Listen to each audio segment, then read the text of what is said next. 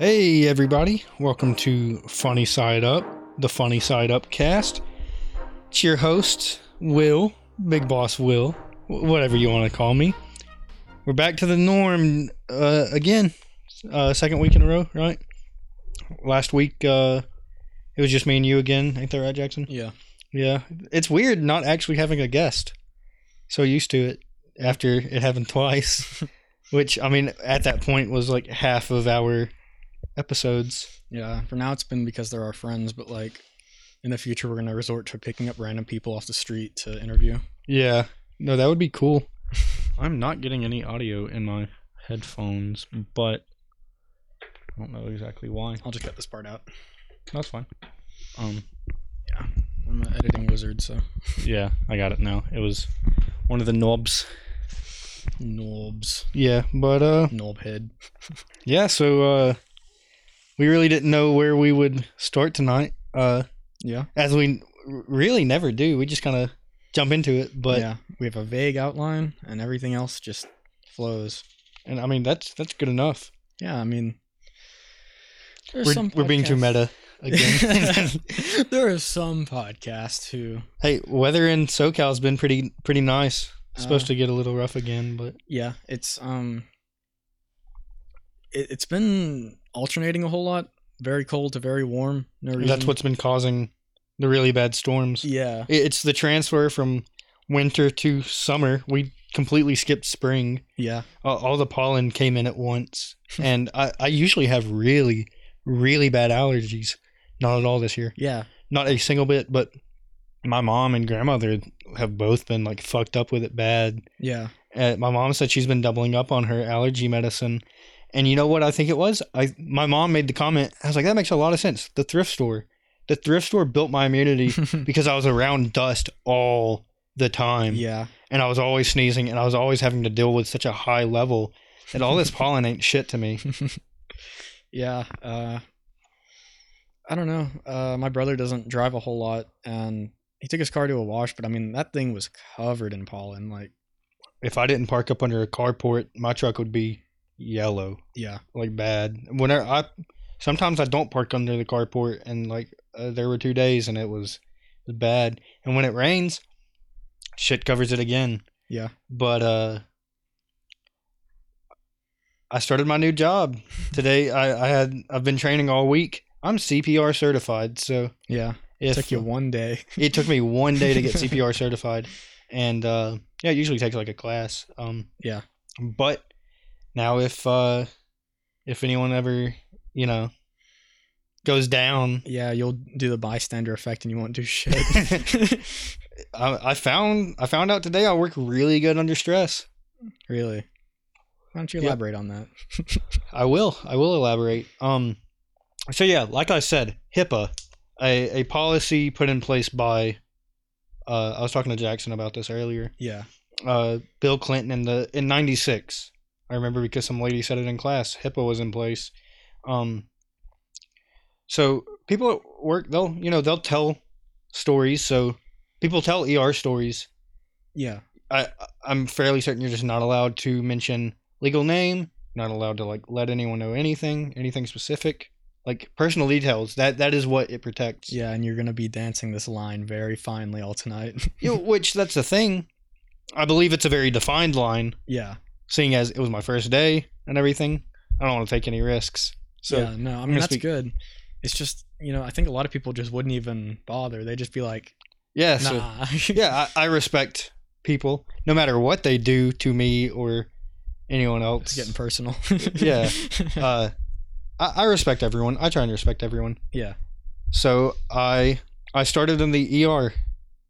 It's an extension of the ER where if anyone is like psychiatric or such, we have rooms that we monitor them in and such. Yeah. And so for the most part, I had a few rough individuals, had several really good individuals today. One individual came in, was immediately non-compliant, wouldn't do anything we said, so we had to get our lead, who was a big dude. he listened to him then. he wouldn't sit in his bed or what be it, and he's just sitting at the door. Yeah, you bring the muscle over and yeah, he listened. And then he did not move for a couple hours. And he got up, started walking to the door, and after having to deal with him earlier, we knew something was about to go down. So one fellow was like, "Hey, stay in your room." He's like, "You can't make me." And he's like, "Hey, don't cross that line where that door is." He stepped out. I stepped over. I was like, "Hey, we'll call Big Man back up here. He'll handle you." You sound like a bunch of goons. Yeah. And he's like, okay, I'll listen. And he walked back. I don't even think he got back to his bed. He turned back around and walked out. He's like, "You know what? Go ahead, call him." And I was like, "We already did. He's on his way." He's like, "I don't care." And so he like walked out and he was kind of like jumping and stuff. He was doing this weird like jumping thing. Yeah. And he's like, he just turned around and started walking out, and he couldn't make it far because there are locked doors that he would have to get through first. So me and my coworker followed him. We were telling him to stop. Mm-hmm. I put my hand on his shoulder. He kept walking. Coworker proceeds to try to wrap him up, which is protocol. He didn't get a good grab on him, so guy gets out and swings a punch at him, which I didn't. From my angle, I was standing behind him. My coworker ended up in front of him in good range of a punch. Guy like almost completely missed him. I saw later on the footage. And as soon as he threw that punch, he took another step to the guy, and I immediately wrapped my arms around him and like blocked my old hug. Yeah. I was telling someone, if I can get my arms around you and grab my wrist, like it's hard for me to break a grip. I had there was one time years ago where there was like a dodgeball or something. Mm-hmm. You ever play like break the egg on a trampoline? Yeah. Where you wrap around a ball. Yeah. I did that to a ball one time. And there were, like, I had, like, four dudes trying to, like, rip the ball from me. And if I get in that, like, fetal position and wrapped, I can, like, lock my muscles. And, like, you can't move me. So that's how I got around this guy. And we had one guy who was already kind of walking back. He was in the main ER. He turned around, grabbed the dude by, like, a part of his arm that was either under where I grabbed him. Because I grabbed him basically at the elbow line. Yeah. And the other guy grabbed his head essentially, and we were walking him back. And by that time, our lead came, big fella. The guy he threw the punch at, I was like, hey, big man's got him.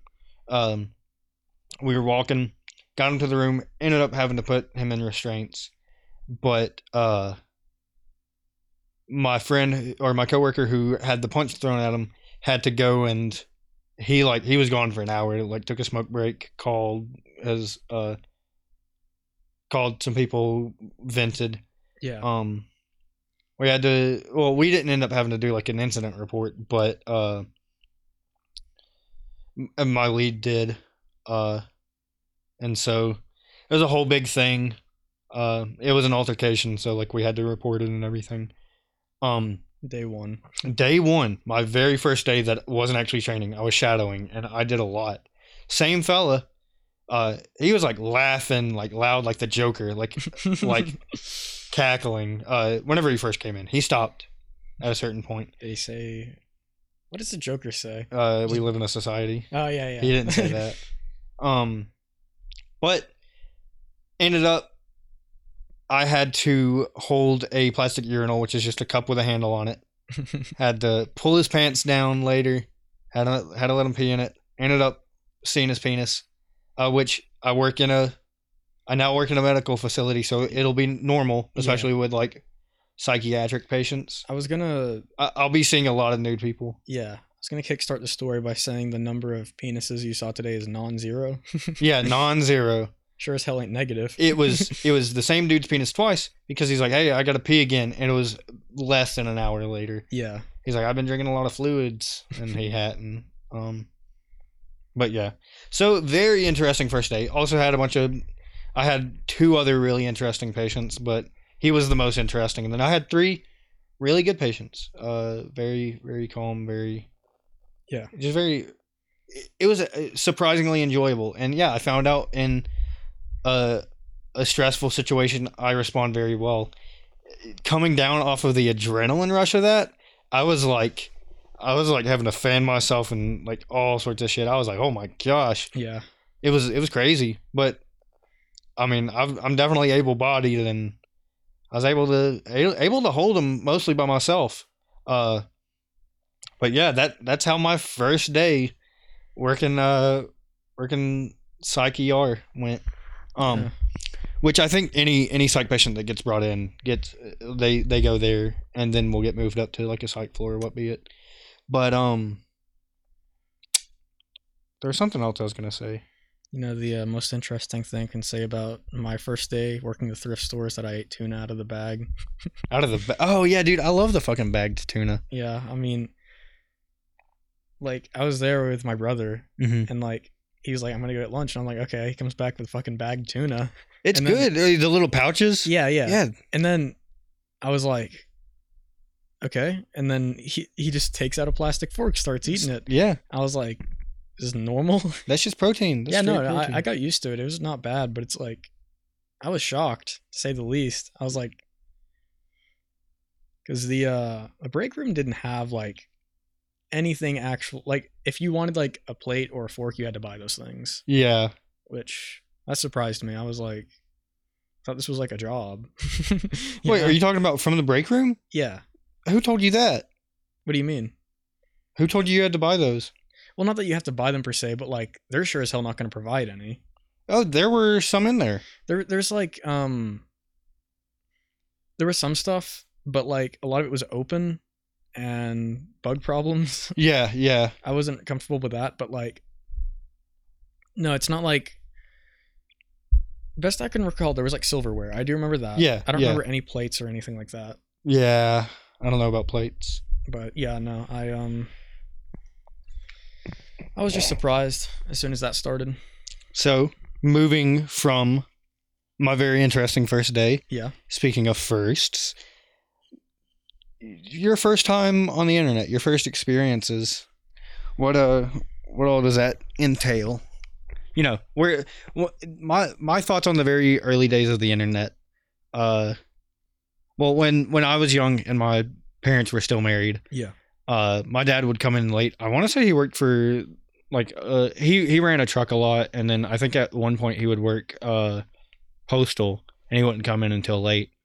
And I would, like, get out of bed. I might have been, like, in my mom's bed or something. I don't know. I was waiting, and when I would hear my dad would get back, and I have vague memories of this. I don't exactly remember staying up late, but I do remember the point where I would stay up, and he would play WoW on his computer. Yeah. World of Warcraft. And I would be on my mom's computer. I'd either sit in his lap while he played WoW, or I would be on my mom's computer. And I remember having like a little CD-ROM, like one of the small CDs. Mm-hmm. Kind of looked like a GameCube game, that size. Of Spider-Man, the original one? I don't know, for PC. Yeah. And I remember playing it. This would have been like 2 or 3 a.m. and I was like 3 or 4. Yeah. That was my first like PC gaming days.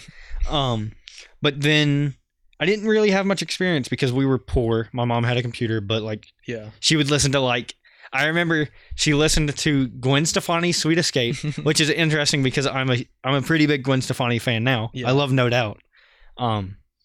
Her ska band. Yes. But I also remember her playing like Beyonce maybe, and fucking Lady Gaga. Probably. It would have been around the time. But yeah, I remember that, like her listening to that music and stuff.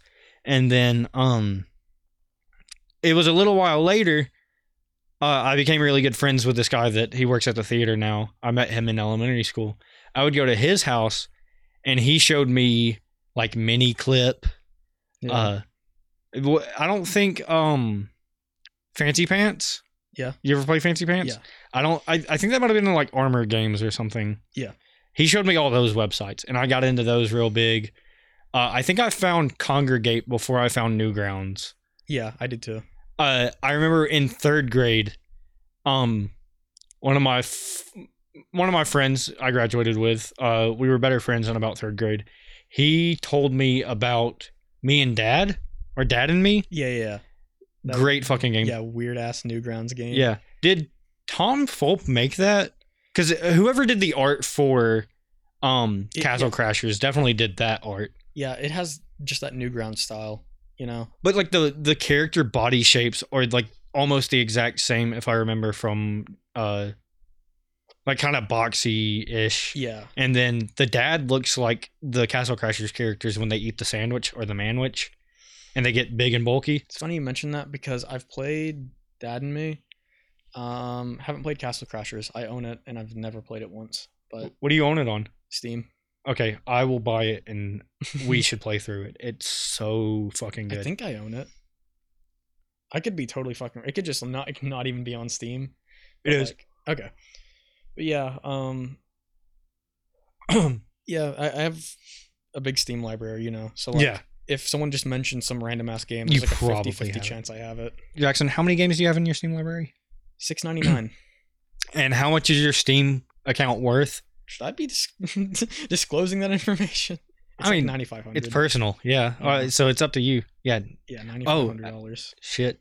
I mean, if your brother's account got hacked, but yeah, but I think that was a freak accident. Yeah.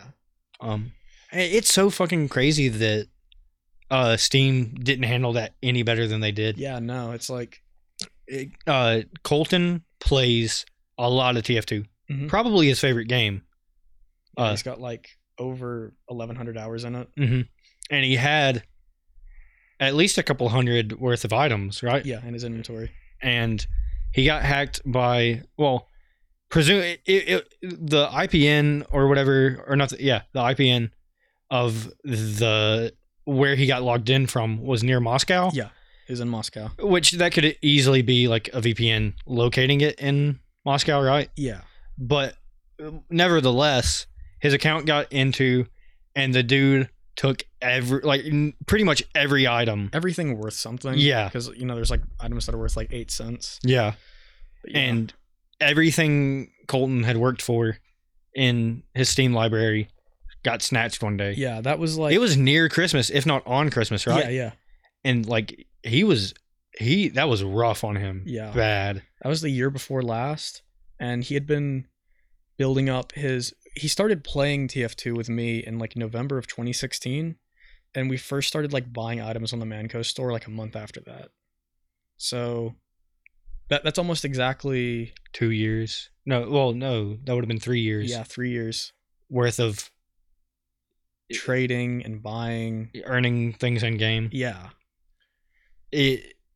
that's like the most fucked up thing that's happened to anyone I know with their Steam. And yeah. Steam was like, "Yeah, we can't really do much." Yeah, I was like, "It's not our problem." Yeah, and the weird thing is, he had the mobile authenticator. Yeah. Like, he took every precaution that you can take owning a Steam account, short of working at Valve. Yeah. And they didn't do anything about it. They're like, yeah, sucks, but it happens. Yeah, and that sucks a lot because as far as, like, AAA studios go, Valve is generally pretty good with their fans. Yeah. It's not like EA or Rockstar, who... Mm-hmm. Rockstar is well with their fans, just not their employees. EA is fucking horrible on all fronts. Yeah, EA fucking sucks. Yeah, and there's plenty others. Ubisoft... But more like booby soft. Boobies are soft though. Yeah. Valve is generally pretty good to like everyone involved. I hear it is great to work there. Generally, I'm sure some people have bad experiences, but generally It's a good place to work, and they do very well by their fans. They have sales all the fucking time on Steam. And there's no one else, there's no other company I would rather have running Steam because that is the premier PC gaming platform. Yeah, Epic Games is somewhat coming up, but like... Yeah, I make it a point to not claim any free game on Epic. I want nothing to do with Epic. Yeah, that's fair. Like, that's customer loyalty, and I think Steam has a lot of that. Yeah. Steam has loyal fans because they're a good system. Yeah, and I think it's important to acknowledge, I'm not saying no one can ever step up to Valve. I think having competitors is great. Yeah, because they've got the market pretty closed. Yeah, Valve is doing a good job of holding that number one position and not being dicks about it. But there's nothing forcing them to be that way. Yeah, they're honest almost. Yeah. Like in most cases. Yeah, one day Gabe Newell's gonna die and then it's all gonna go to hell. Yeah. Which, I mean, they're real good about having sales. They're real good about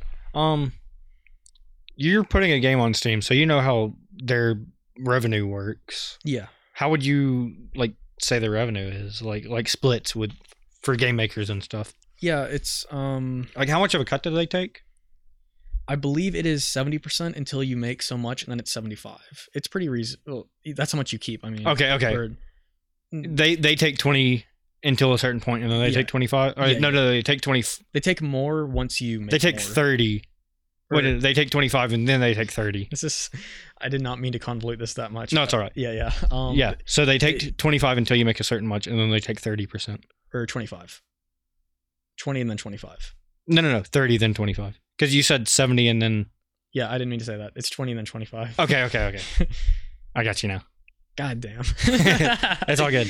But so that's not a lot. I think I heard that Epic may take 40%. It may not be that much. I think that would be kind of unreasonable. I think if it's an Epic exclusive or something, the splits may be different, but because they are paying you a lot up front just to have your game be an exclusive. Yeah. But being an Epic exclusive is shooting yourself in the foot hard unless you think your game is just going to flop. Yeah. Because Steam, you can make so much money. Yeah, exactly. Especially if you're putting out a quality product. Yeah, even if your game is terrible, day one you're probably going to get 10 to 15 sales. Yeah, you're probably going to make, if your game's $1, then whatever. But if your game is somewhat sizable, say $30, not even $30, $10. Mm-hmm. If it's $10, you sell, we'll say 15 copies, you will make your money back. Yeah, and then actually once you sell $1,000 worth of your game, then you get recouped the initial cost of even putting it on there. Yeah. So you're down $0. You're up all that, and they only take in $1,000. They would take 20%. It's not until a pretty high figure that they start taking more. Yeah, but by then you're already you've already made it. Yeah. Unless you're refinancing your house to make your game like Studio Moldenhauer did to Cuphead. Oh, I didn't know that. Yeah. There was a guy that did a Kickstarter or something to make a game, and then ended up paying off his house or something with the. That's the shitty thing about Kickstarters. You can run with the money. There's nothing stopping you. Yeah, turn on flexible funding. So even if you don't make your goal, you still get all that money. Yeah. Yeah. We should make a Kickstarter for the podcast and then run with the money and just do the podcast the same. We could buy all sorts of quality of life upgrades that are just really nice things to put in your house. We could buy a house. Yeah. That's the podcast house. Yeah. It's me living there. Market as a deductible too. Huh? Market as a deductible. Yeah. It's a business expense. Yeah. Hey, bought a house.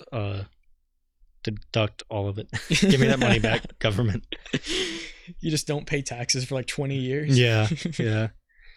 So I started back at the gym, which is a really good thing because of what I'll probably be doing at the hospital. Yeah, I did 18 push-ups last night. Yeah, and it had you turned. I found out I can bench 145, which... I can bench 146. I can squat 1,000. Oh, yeah? You know what I can squat? What? 1,001. Damn. Yeah. But no, I am definitely the lankier, skinnier one of us. Yeah, I am the... There's a dude that's in Ethan's podcast, or not podcast, his stream chat, that he always calls me beefy because on one stream, anytime we would win or lose a Rocket League game, we would do a set amount of push-ups, sit-ups, and squats. Yeah. Just to add a little level to the stream. And Ethan would cut the camera to the Discord. Yeah. And people were loving it. It was pretty fun. I got a really good workout. I want to go ahead and just say, I was playing Wingman with Ethan last night, and we were just starting to come back. We were doing good. Yeah. And Caleb, this asshole, redeems flip your keyboard and mouse upside down. To Ethan? Yes. Fuck Caleb. Yeah. Caleb is awesome. I love Caleb, but that's... The score was 4-0, and we just pulled it up to 4-2. Mm-hmm. And then he pulls that nonsense. We ended up winning, but that's because I carried hard. Yeah. But still, man, it's like, how would Ethan play with his keyboard upside down? Dude, he was trying to shoot the dude, and he was taking the silencer off, like looking at the dude because the right mouse button's on the left now. Swapped. Dude, that time that I like took the silencer off and like, did I put it back on and kill the dude? You didn't. You were just taking it off while he was like firing at you, just looking at him. Yeah. And but then, I don't think he hit me. He might have hit me a little. Hit you a few times. Yeah, but we were like about to die. I was on 1 HP. Yeah. Yeah, I was yelling at you. I was like, "Oh my god, Will!" Just quick swap. Yeah, and I was like, I'm just flexing, and I am not a good CS:GO player. Like I actually have my dates. I have my games specifically. Yeah. If I'm in the right mindset, for some reason I play like, I wouldn't say flawlessly, but like regarding some of my off games, I play like shit. Translation for that is if the other team doesn't know how to counter a Negev, then Will wins. Oh, I am a fucking king with a Negev. Like on Lake, I got several really long shots with the Negev. Like it impressed you. Yeah, I mean, the thing is, I've seen some really, really talented players that can like get running headshots with the AK that just don't know how to deal with a Negev because no one ever uses it. I love it. Yeah, I mean it's the ultimate surprise weapon. Yeah. Like, cause like, is it an uncommon weapon to be used? Yeah. Most people, I mean, I probably see one person using it every 3 games. Mm. And I'll use it maybe every other game. Like probably every game. Yeah. It's definitely my most used weapon or most reliable. At least in Wingman, I never see anyone else using it. Yeah. Yeah. But it's good. In comp, you'll see like CTs using it to hold points or whatever. Mm-hmm. But yeah. I would attack with it. I never told my early internet day story. Yeah, go ahead. Yeah, we got off on a tangent, but I definitely wanted to continue with that. Yeah. Dad and Me is what introduced me to Newgrounds. Yeah. But I didn't stay on Newgrounds. I didn't revisit it. I didn't go in depth. I probably would have been a much different dude had I explored Newgrounds. Newgrounds changes a person. Yeah. Especially when you're like still developing as a kid. Especially like developing on the internet too. Yeah. I think it would have been really healthy for me to have, like strangely healthy, for me to have been on there a bit more. It's a really creative place. I think that's like the best part of it. Yeah. Is that like you can do some weird off the wall shit and then like people will actually care about it. Yeah. Yeah. It's an amazing community. Yeah. I want you to tell your early stories and then I want you to tell your big Newgrounds story, but go ahead with your early days. Yeah. So in the beginning there was Mario. Mm-hmm. Yeah, I was a big Mario fan for really no reason. I dressed up as Mario for Halloween when I was a little baby. Won a costume contest with my brother. Mm-hmm. It was pretty cool. But then, I had dial-up until I was 7. Yeah, I remember you telling me that. By the way, that's 2010. I am not that old. Yeah. But, I had dial-up. Me and my brother would look up Mario Flash games. There's this one website, it was like mymariogames.com or some bullshit like that, and I would load up a game and go watch TV for 30 minutes while I downloaded on my 64 kilobit dial-up modem, come back and just hope to god that it was a good game. Not that I would have known any better then, but there was that. I think I ended up finding Addicting Games. Yeah. Oh, dude, I forgot about Addicting Games. Yeah. Good website. I never played Mini Clip. Really? Yeah. I played Mini Clip a bit. I think there was a game called Commando, but I don't think it was similar. I definitely played Addicting Games. There was this game called Highway Pursuit, which going back to it when I was a lot older, they stole like every gun and sound effect from Counter-Strike. Oh, wow. But so I played that a lot. That was good fun. I ended up finding Kongregate somehow. Mm-hmm. I don't know how I found it either, but I just did. I wandered in there. They have chat rooms. They did. Mm-hmm. I don't know if they do anymore. I don't know. They don't accept HTML games even anymore. Really? I'm pretty sure they only accept mobile games now. They're a mobile publisher. Gosh. Yeah. Mobile is shit. But yeah, First of all, I really wanted to be a developer even when I was like 8. Yeah. So I did this bullshit of downloading Mortal Kombat ROMs and changing the extension to .swf and trying to upload it. And then I was like, why is it just a black screen? Yeah. And that's because... Take my Swift files. Yeah, it's a Sega Genesis game. It's not going to fucking run in a browser, you goober. Yeah. But I did that. I was in some chat room and I said I was 8. And of course, everyone, hey, boxers or briefs. Yeah. I said I was 8. And then some admin, like a literal admin from Kong, was like, my name was like Jack Plays Game or some stupid shit like that. I was like, or he was like, Jack, you said you're 8. And I was like, yes. In all lowercase, because I was 8. Yes. That's essentially what happened. And then I blink and then it's just like, your account has been banned. You have to be like 13? Yeah. Yeah. Made another account. Hi, I'm 13. I think I came back later and I was like, hey, it's me, Jack Plays Game. It's like 1 week later. Wasn't an admin on that. Admin wasn't on, yeah. Yeah, I never got banned on that. I'm not going to say the name of that account because it is still up and it still has old cringy bullshit on it. Very, very young humor from a little tiny baby me. Yeah. But I didn't do much uploading to the internet when I was young. I tried. God, did I try. I followed some tutorial with Stencil, which is like a really shitty game engine. Mm-hmm. And you never did Flash or anything? It was technically Flash. It was like drag and drop programming, but it exported to ActionScript. Yeah. But yeah, so I did all that. It came with templates to make games, and I literally opened the template and then exported that and uploaded it.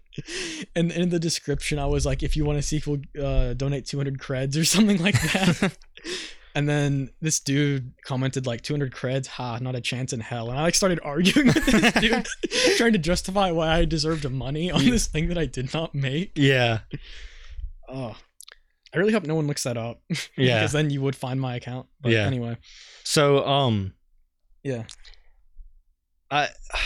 Tell your big Newgrounds story. My big Newgrounds story. So, I had been working on, I'll call it a mod from now on, Vestavia Hills 1, because it basically was a mod. I want to go ahead and clarify that, I guess, because I programmed Vestavia Hills 1 from the ground up. I wrote every single line of code on my own, but almost every bit of art was stolen. Everything that wasn't was either simple UI elements that I did or art by my brother. So I made all that. I spent months making it, probably like 3 months. Yeah, definitely. It was 3 months. Yeah. And then I started sharing it around. I put it on Newgrounds first, I believe. You didn't put it on your website first? I don't even know if I had a website by that point, or like a real one. Yeah. I had Google Sites like when I was in 8th grade or whatever that I would put shitty HTML games on that took me an hour to make, but I put it on there and it was still pretty rough around the edges by that point, but like I knew that I probably wasn't going to completely finish it, and technically I still haven't. It's like version 0.95 or something. Yeah. So I was like, you know, I'll put it up now and that'll be it. People will play it and it'll be cool. I'll get some feedback. Putting something out there to just learn from. Yeah. Based on, you know, getting other people's opinions, especially on Newgrounds where people will be honest with you. They'll give you good feedback. Yeah. In the sense that you can grow from it. Yeah, and some things were like useless. Like I had no, like someone said, can you make more safe zones? I have no idea what the fuck that means. Yeah. I don't know if you meant like maps or like an area where where you can just camp. Which you can't. Yeah, you can't. They'll always find you. But anyway, oh yeah, if you're not familiar with it, it's basically just COD Zombies but top down. Like SAS, we talked about that. Yeah. So, but it looks like Hotline Miami. Yes, which it still is my favorite game of all time. Hotline 1 and 2. So I put it on there and ended up getting daily third place. Yeah, you got the medal. Yeah, and people really, really liked it. They were like, "This is really fun." You still get a lot of plays every day, right? I get like 15 plays a day still. Yeah. But at my peak, I was getting 1,000 plays a day. Yeah. With probably like 10 reviews a day at my peak. And like, that was a lot. Cause it's like, there are so many people playing this game that like 10 people a day are willing to spend however many minutes like writing all this, telling me they had a lot of fun with it. And that meant a lot. Which you had some bugs whenever you first. Yeah. And there were like bugs I introduced later trying to add new features. Yeah. But, people were willing to work with me on that. And like, I responded every time I fixed a bug, and they'd go back and they'd update their review to 4 stars, 5 stars, whatever. And that was just really, really cool to me. I ended up sharing it on the Hotline subreddit. Mm-hmm. And of all places for him to message me, Tom Fulp ended up replying to that post on the Hotline. Somewhere. Oh, on the Hotline? Yeah. I figured it was from Newgrounds. Yeah, no. He found it there for some reason. And he was like, I just played it. It's a lot of fun. He didn't know that there was a mystery box, so he was just playing unarmed. That's awesome. But he ended up following me on Newgrounds. Yeah. I was like, oh my God, Tom Fulp fucking played my game and followed me because of it. Enjoyed it. Yeah, on his own goddamn website. Followed you. Yeah. And man is famous. Yeah, I ended up DMing him and I was like, hey man, ever since Vestavia blew up, Newgrounds has been my go-to place to share games that I make. It has been a hugely positive experience, and most importantly, I was just surprised that you liked it. And I told him like I played the Room game, the Room tribute game, because I fucking loved that.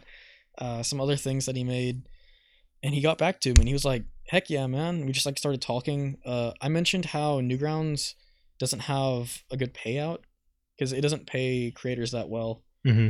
But which, I mean, it's nowhere near what its peak was anymore. Yeah. It peaked in the early days of the internet. Yeah. In like the early 2000s, it was like top 10 websites. Yeah, easily. But, I didn't put anything on there for money. If I wanted to, I put it on Steam. Yeah.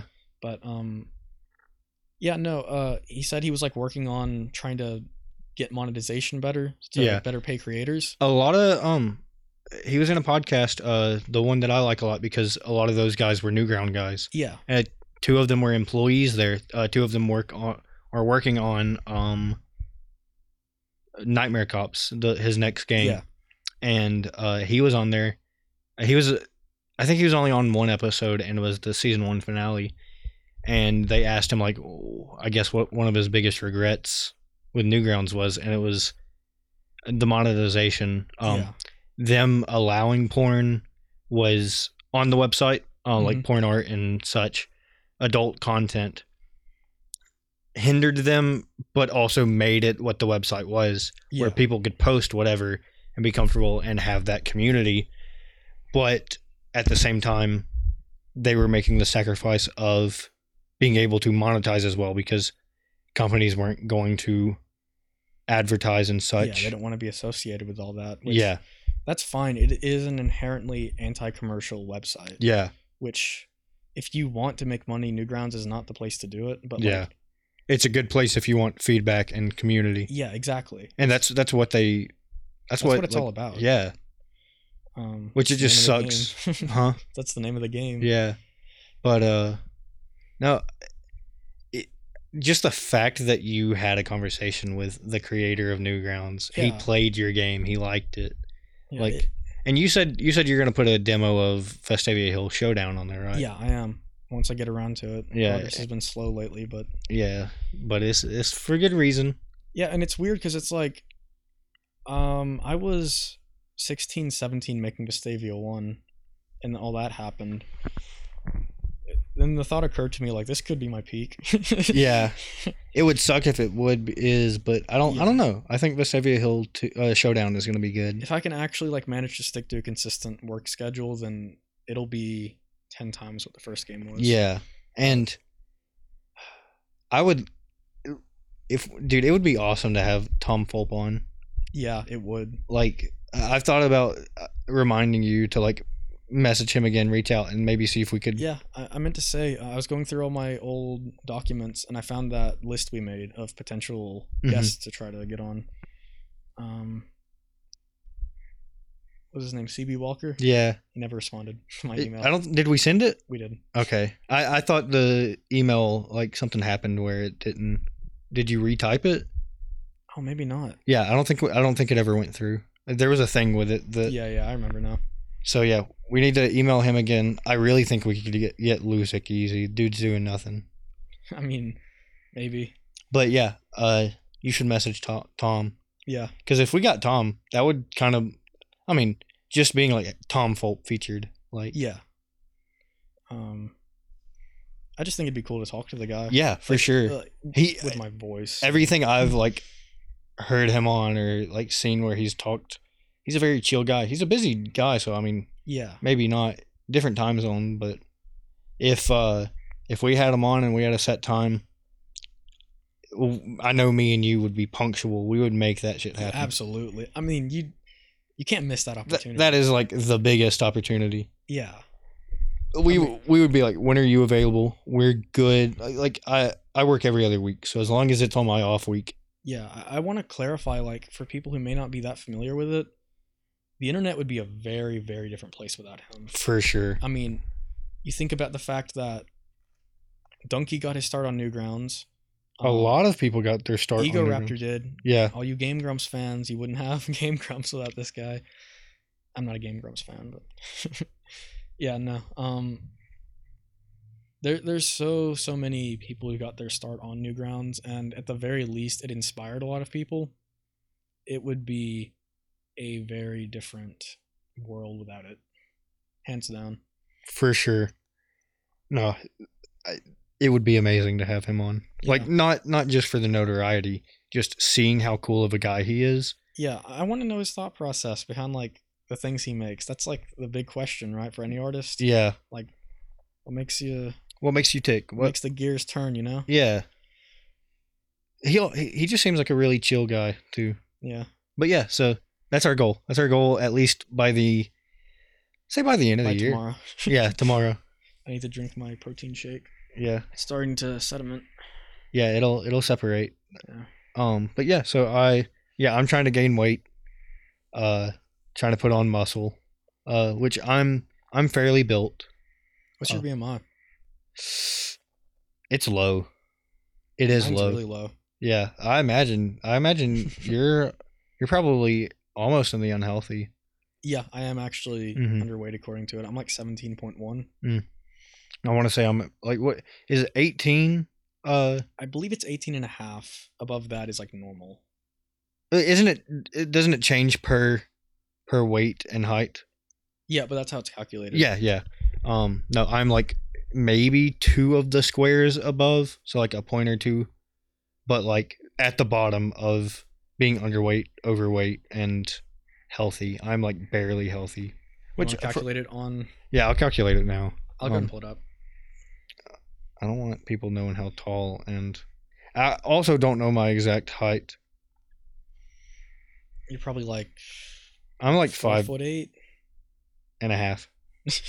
No, I'm probably realistically like 4'8", 4'9". Yeah. I want to say I'm 4'10". That's what I've always wanted to be, but I'm pretty sure I'm 4'8" and a half at least. Yeah, me and Will look kind of goofy in public because I'm like 6'7". So like when we walk side by side. Yeah, my 4'8" ass.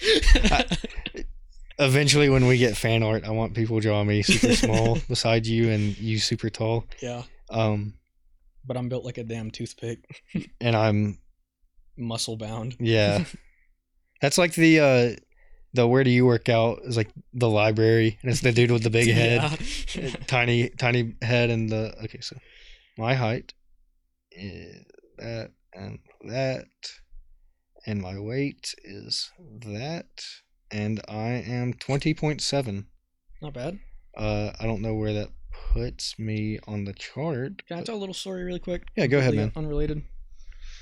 You know those car insurance scams call you all the time? Yeah. By the way, 20.7 is normal weight is 18.5 to 25. So I'm, like I said, pretty much it. I'm a little above the bottom on normal weight. Yeah. But... yeah, car insurance scams, they call you all the time. Yes. I got one today. I didn't listen to the automated message. I pressed one and hoped it would take me through, and sure enough, it did. Lady picks up. she goes, "Hi, we're calling about something extended warranty on your car. Can you please give me some details on it?" And I was like, "I drive a 1912 Model T Ford." Lady goes, "Okay. Do you drive any cars that were manufactured between the years of 2006 and 2013?" And I said, "Maybe." Lady goes, "Okay, can you give me some details on it, like year, make, and model?" And I go, "Yeah, it's blue." Jackson is like the king of prank calls. Like, there was another car insurance scam that was like, "Hey, what do you drive?" And he was like, "I drive a 2005 Ford Taurus." I just made that up. Yeah. I don't know why Ford Taurus was the first car to jump. Yeah, this is like, oh, dude. I've never driven a Ford in my life. Wyatt drove a Ford Taurus. Of course he did. They're gross. He drove one of the bubble models where it's like ugly. I want to correct that. I've driven my mom's Mustang. That's all. Nice Mustang. Dude. Very nice.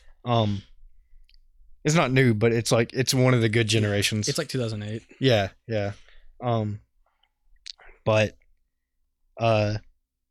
Jackson has so many classic, like, prank call, like, recordings. Yeah. Poor Kurt. Poor Kurt. We need to throw that in an episode at some point. Bonus feature at the end. We can do it at the end of this one. Yeah, that's fine. Poor Kurt is classic. Yeah, Poor Kurt stars Kurt. Me and Kurt, and a guest stars Gabe.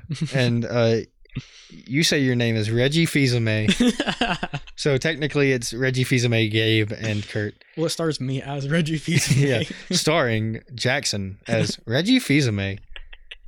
And Kurt as Kurt. That's where the so what's your card number? And you go 2. It was like 7. I think I started at the high end of digits. Yeah, you did. 6. 7.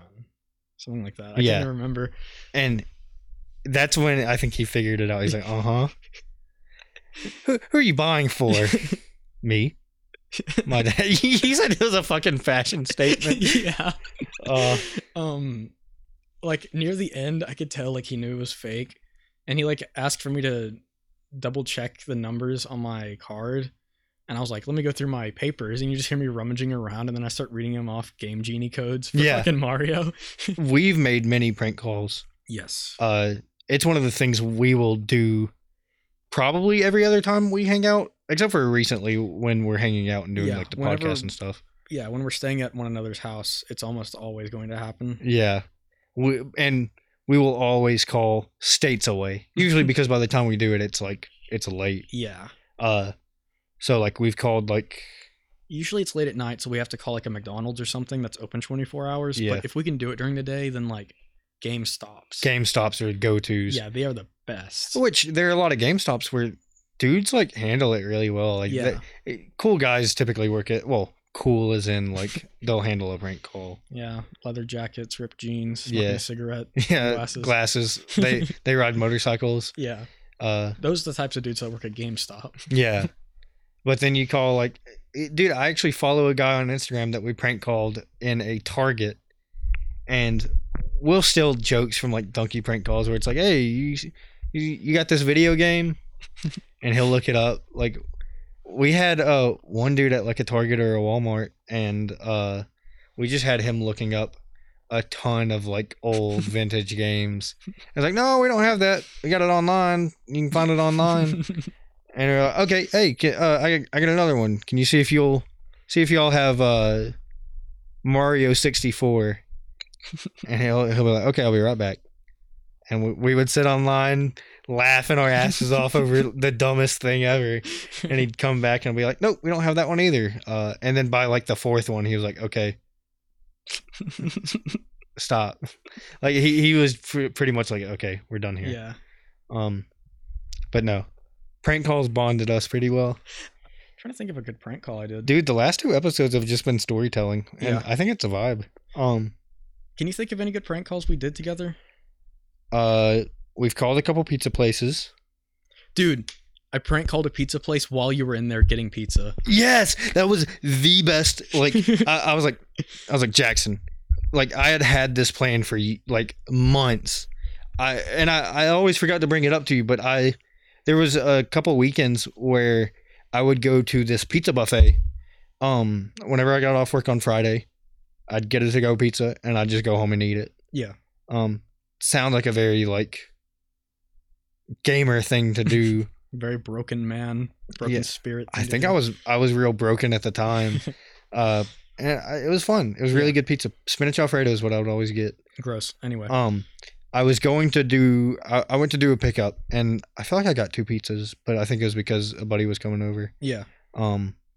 We should preface the story by saying they also have an arcade there. They do, because that ends up coming in. Yeah. And so I was on Discord with Jackson about to go into the pizza place. I was like, oh my gosh, Jackson, now that I have you here. No. I was driving there and I called you on Discord. Yeah. I was like, I have had this plan forever. Will you please call this place while I'm sitting in there? And I've always wanted to be in a location when they're getting prank called. Yeah. And me knowing what's happening. And so I was sitting there waiting on my pizza, and we sound like assholes. Yeah. There are some people that hate people who do prank calls. Yeah. Come on, I'm not even 20 yet. Cut me a break. I was 18, so but I wasn't doing the prank call. I was sitting in there waiting on my pizza. I'd just talked to the girl. She was pretty nice, but is it the one that I went to school with? No. Okay. But yeah, she picks up the phone. I think you didn't end the Discord call. I was still in the call with you, so I could hear both sides of the conversation. Oh, could you? I think. I feel like I know at one point you did leave the call. Yeah. But yeah, I was listening, and Jackson, would you like to do the voice you used? I was just doing a Boomhauer impression. Exactly. Basically, I think it started out by me being upset that my nephew or something lost his quarters in the machine. I can't even remember, but No. So I actually went home first, and we were talking and we were already doing prank calls or something, because you had already previously done, if not this was on the way there, you were calling other places doing prank calls. Yeah. And because that's how the arcade machines came up, right? Or was that after, on the way back, you started calling other places? I can't even remember. It was one of the two. But you called this place. Yeah. And I was sitting there. She picked up the phone and immediately... could barely understand you. Yeah. I was like, God dang, old man, playing the damn play the Terminator 2 game. You can make out, probably one word every few seconds that I'm saying. And it eventually turned into me asking where I could buy an arcade machine. I watched her. She started shaking her head. She was immediately was done with it. Yeah. Because she just couldn't understand you. I got past the two different people. Yes. She... walked over, handed the phone to one dude, and he couldn't understand you. Go figure. He took you all the way to the office and the manager's office. So I couldn't see the phone no more. So I couldn't see what was actually happening visually. Yeah, and then I went up to the boss battle, the big manager. And he was he understood you somewhat. Yeah. And he was being very patient. Yeah. From what I remember, yeah. Yeah. And did he hang up on you or did you hang up? We both said goodbye. Okay. It was on good terms. A few minutes pass. I was texting Jackson because I wasn't going to talk to you because I was sitting in there. Yeah. I was like, call him again. I was like, you got to call him again. She picked it up. Jackson immediately went back to talking about the Terminator, video game. Yeah. And she's like, he called back. And I think she might have put you on hold. And was like, that fella called again and was talking about, here, take the phone. And so she walked the phone back to the office. And you were probably talking to him again for a little bit and then ended up hanging up. But that was easily the best prank call situation because I was there watching it happen. It was pretty funny. I remember one time I called some McDonald's and I was trying my best to do the Boomhauer voice. Yeah. Where I was just talking really fast and the dude matched me. He was speaking just as fast back, threatening to kick my ass. I was like, Drove three goddamn drive-through, man. I can't even get my damn ham sandwich. Man, I'll beat your ass. Dude was like, come on through the drive-through again and go whoop your ass. I was like, damn, he was ready. Yeah. He deals with these people on a daily basis. But it was like Tennessee, of course. A very classic McDonald's prank call that we do. Yeah. And Ethan picked up on this a lot, my little brother. Mm-hmm. And he would do this, but he actually really likes the Shamrock Shake. Yes. Anytime we call McDonald's, regardless of if it's the season or not, yeah, we'll call in the middle of summer, we'll call in the middle of winter. We'll be like, hey, y'all got the Shamrock Shake? And go, no, we only have that during St. Patrick's Day. And we'll be like, what you mean? I can't come in and get a Shamrock Shake? Like, no, we don't have the Shamrock Shake. And you know, we were like adamant that they should have the Shamrock Shake. My favorite go-to response whenever anyone like throws us some trouble is just why. Yeah. You just ask why and nothing else. And it's like, that's a good question. Why don't we have the Shamrock Shake? Have it all year, dude. People want their damn Shamrock Shake. You wanna do some improv? You wanna do improv? Prank call improv? Right now? Right now. Hell yeah. Okay. Here, I'll be the clerk. Okay. Okay. Bling, bling. Hello, this is 7-Eleven. Hey, man. Y'all open? Yes. How late are y'all open? 11. We have your phone number. We're tracking you. The police are on their way to your house right now. No way. Yes way. Tell them to bring a damn Little Caesars. Okay, sir. Well. The funniest thing about prank calling on Google Voice is anytime people threaten me by knowing that I have my number or knowing they have my number. It's a fake number. Yeah, I can call their bluff every time. I'm just like, no way. Yeah, do? They really don't. Yeah. And that's the wonderful part about it. That's the thing. We're from SoCal, and they think you're from New York when they see that. Yeah, 631 number. Yeah. Maybe I'll give it out one day. My fake number? Dude. That would be really awesome for like call-ins. Yeah. We could do a whole call-in podcast. Yeah. I mean, I don't know how many people would call in, but I mean, we'll do it after we have Tom Fulp. So yeah. It's like, hey, come on in. Yeah. And just like, let it be known that like we do edit things in posts. So, yeah. We'll cut shit if. Yeah. If you're just like trying to be an obvious troll, it's not. Yeah. You're just wasting your time. Which we've already mentioned that very early. Like, yeah. That if we ever have anyone on, that, you know. Yeah, exactly. We were talking about like having a spontaneous fucking. Yeah, we can just cut that shit if we want. Yeah. Speaking of which, I want to try and have Colin back on soon. Yeah. Next one, I think we discussed would not be political. It would just be Colin talking. Colin's a cool dude. He can talk politics. He can talk anything. He can talk astrology. Yeah, I'm single, so I'm like casting my net. And the fact that I run a podcast is not something I try and bring up whenever I'm like talking to a girl. So I don't, it's not something that if I just meet a girl, I don't want her to base her entire concept of me on the first episode, especially. Yeah. Like, cause that's what they would probably listen to, if not the most recent. Yeah. And so this one girl that I've actually kind of been talking to,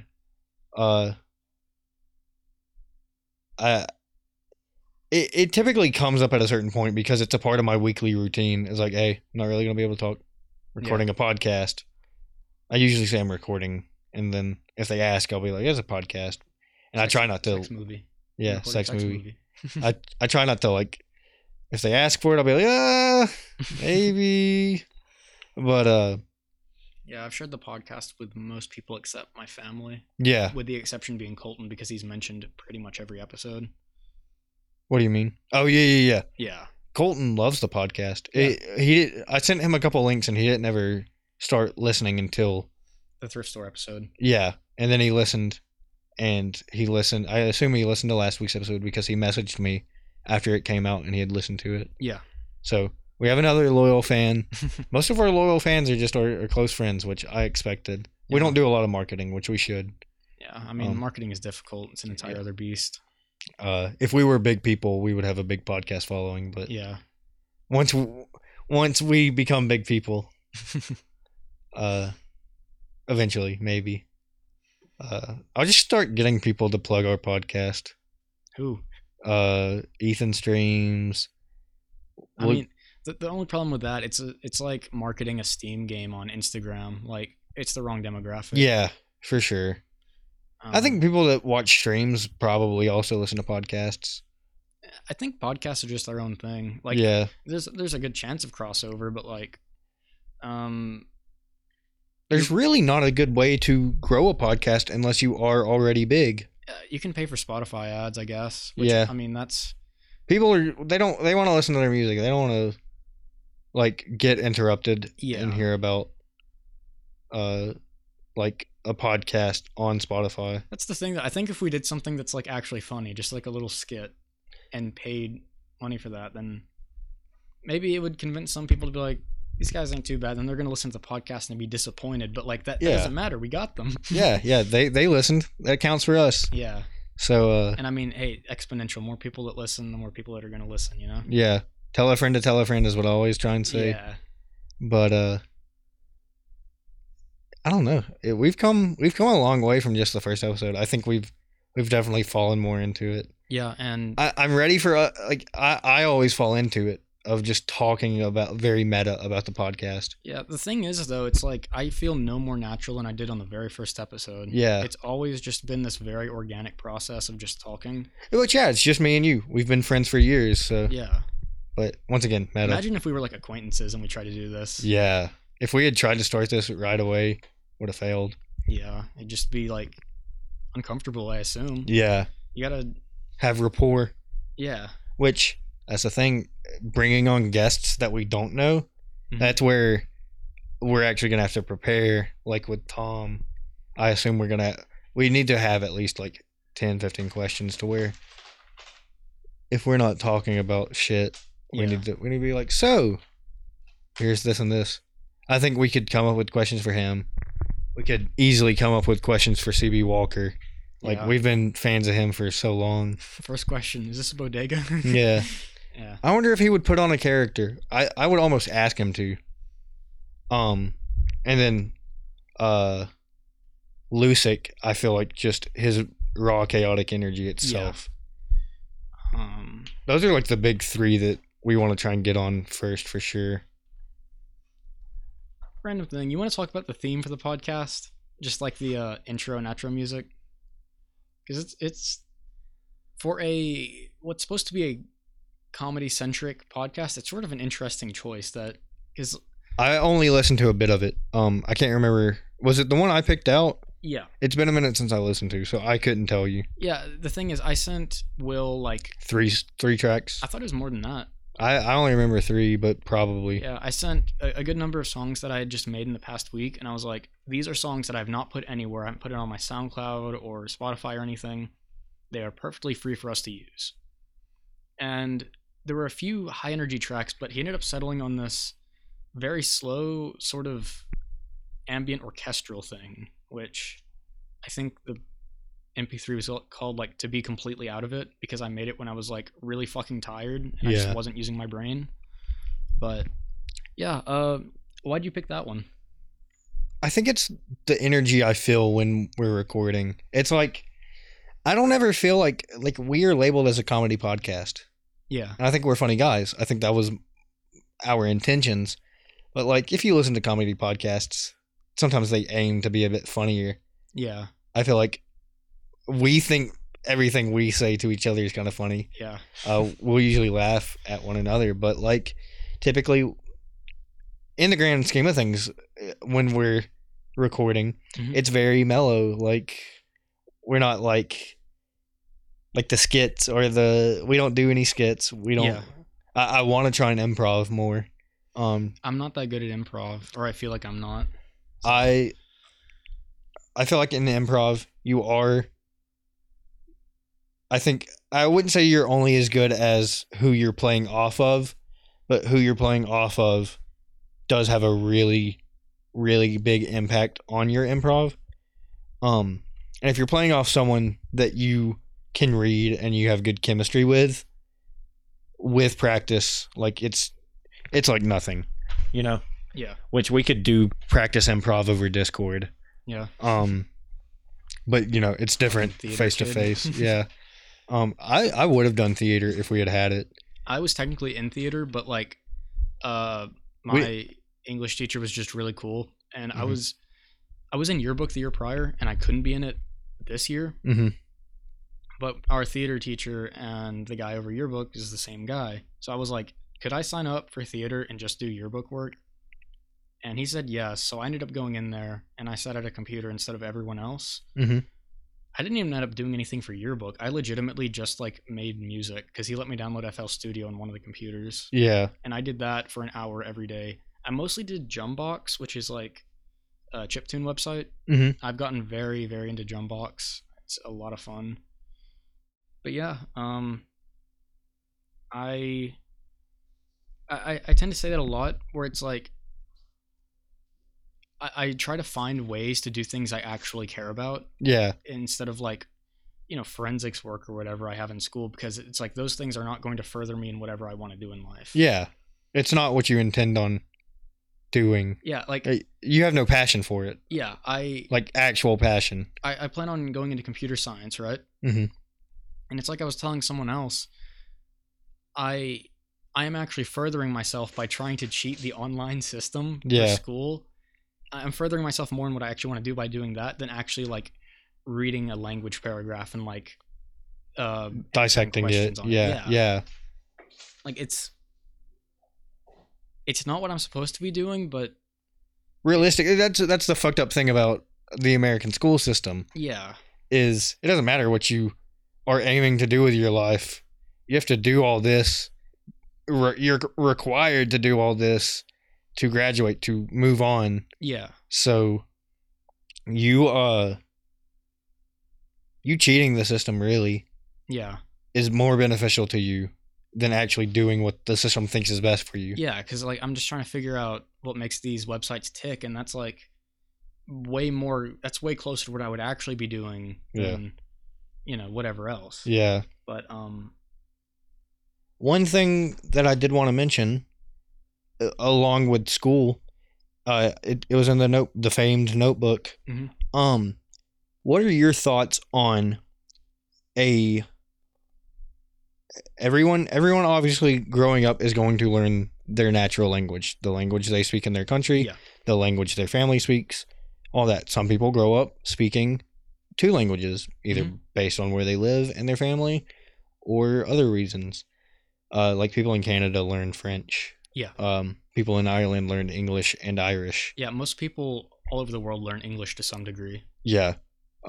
Marcos is from Argentina. Yeah. He's had English classes for several years now. Yeah.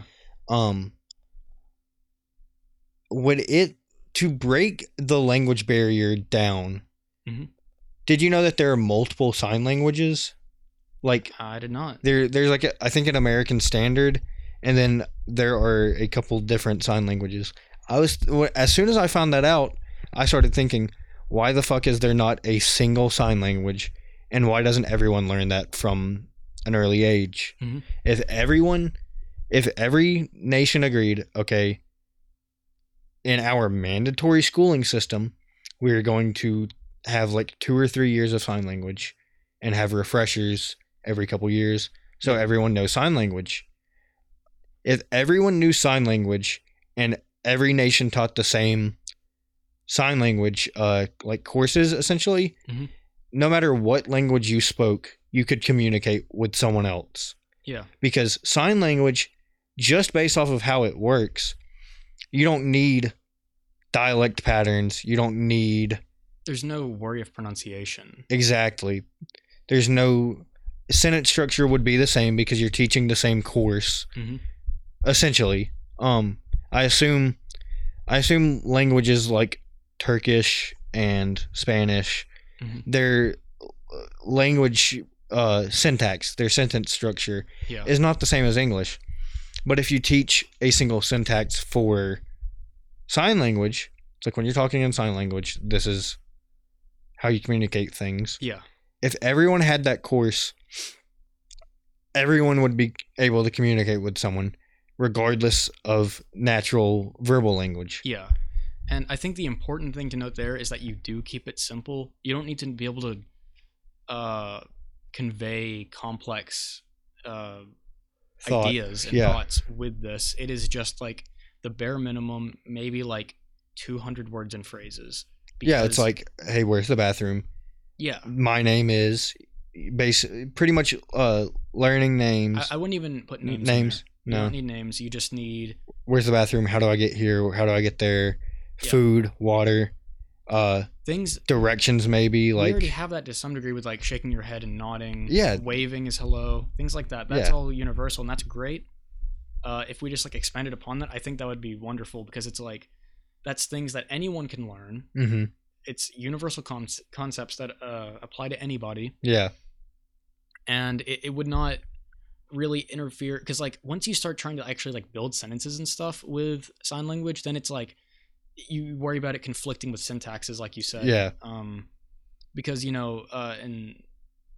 some languages, like the order of subject and predicate is flipped. Yeah, exactly. Like things Spanish, like I believe. Yeah. So you could avoid that entirely if you just had a gesture to symbolize whatever. Yeah. If you had a gesture for food, then you have that, and you can like point to your mouth or whatever and be like, hungry. But in a different language, pointing at your mouth may mean, or someone may assume, whatever word you're saying, pointing at your mouth can either mean speaking, it can mean food, it can mean water. Yeah. It can mean like your mouth is like you pointing we need at a your standard mouth. Is exactly. Yeah. It can be very vague, but if you have a certain gesture for eating, or like tilting a cup typically mm-hmm. means drink. Yeah.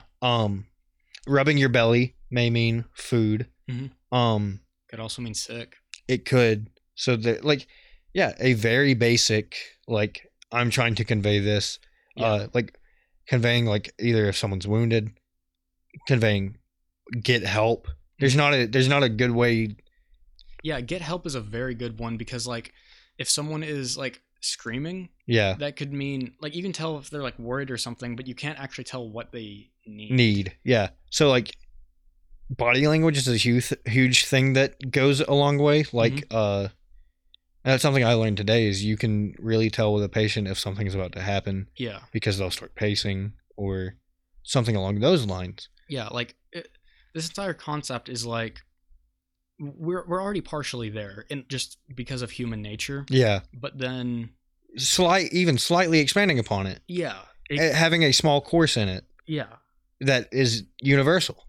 Yeah, and it's like you said, it would not take that long. It wouldn't be its own course or anything in school, like all through like math or science. It's like when you're in elementary school, you have one teacher, mm-hmm. you learn cursive. It would essentially be like cursive, where it's like 1 year you learn it. Yeah. And it's such a simple thing that it would be surprising if it didn't stick. It's like cursive, you learn once. Some people may get rusty on it, but you have a basic idea. Yeah. Fucked up thing about that, we took a 1 week cursive course. Really? In second grade. I had strep throat. I never learned cursive in school. I had to teach myself cursive. Mm. Cursive is dead. Like I use it to sign. That's it. Yeah. My signature is just like capital J, capital D, and everything else is scribbles. Yeah. I methodically do my signature, but my last name is loop loop loop loop loop loop. Yeah. Like, so it ends up everything looks the same, and then a Y. Well, you can. Do you put the fourth at the end? Depends. Depends on what I'm... You should consistently do it, because that looks fucking cool. Yeah. But yeah. It's an hour and a half. We'll have to cut it down, so we're gonna end it here. Thank you for sticking around. If you stuck around this far, Jackson, what's the comment of the episode? Newgrounds, all lowercase. At Tom Fulp. So thank you for listening. If you enjoyed it, leave a like. Tell a friend to tell a friend. Have a good night. Have a good day whenever you're listening. Take it easy. and we love you. We love our listeners. Yes. I can't think of anyone who doesn't comment or give us feedback directly that I don't just appreciate more than anything. Yeah. Like having feedback for this, something we do once a week. I think about the podcast most of the week. It is something that sits on my mind. It's because it's something I'm passionate about. Yeah. Like starting this new job. Well, you know, I bought a whole ass marker board with a calendar on it. Drew sitting Homer on April 28th. Yeah. It's Homer Day. I wrote down my schedule as far as I know it. That helps me just know when I'm working. I'm starting to work out, so I was putting days that I plan to go to the gym on, but I bought it just so I could write it down. Be it's like a long outro. Yeah, yeah. I was like, hey, I mark the days that I'm working, mark the days that I'm off, and I know. I was like, we're good to record here. Yeah. Like podcast is the one of the biggest priorities for me right now because it's something I'm so passionate about. Yeah. And so when someone enjoys it, takes the time out of their day to listen to it, it just means the world. Like, yeah. I know that people are enjoying what we're doing, so even if they didn't, I would still be doing this. Yeah. It's a good vent. It's a good therapy for us. But yeah, no. All that to say, if you actually listen, you sit through it, you know, you find us entertaining. I don't know how. Thank you. Like it truly means a lot. Yeah, it's just a stream of consciousness, but you know, that's what we are.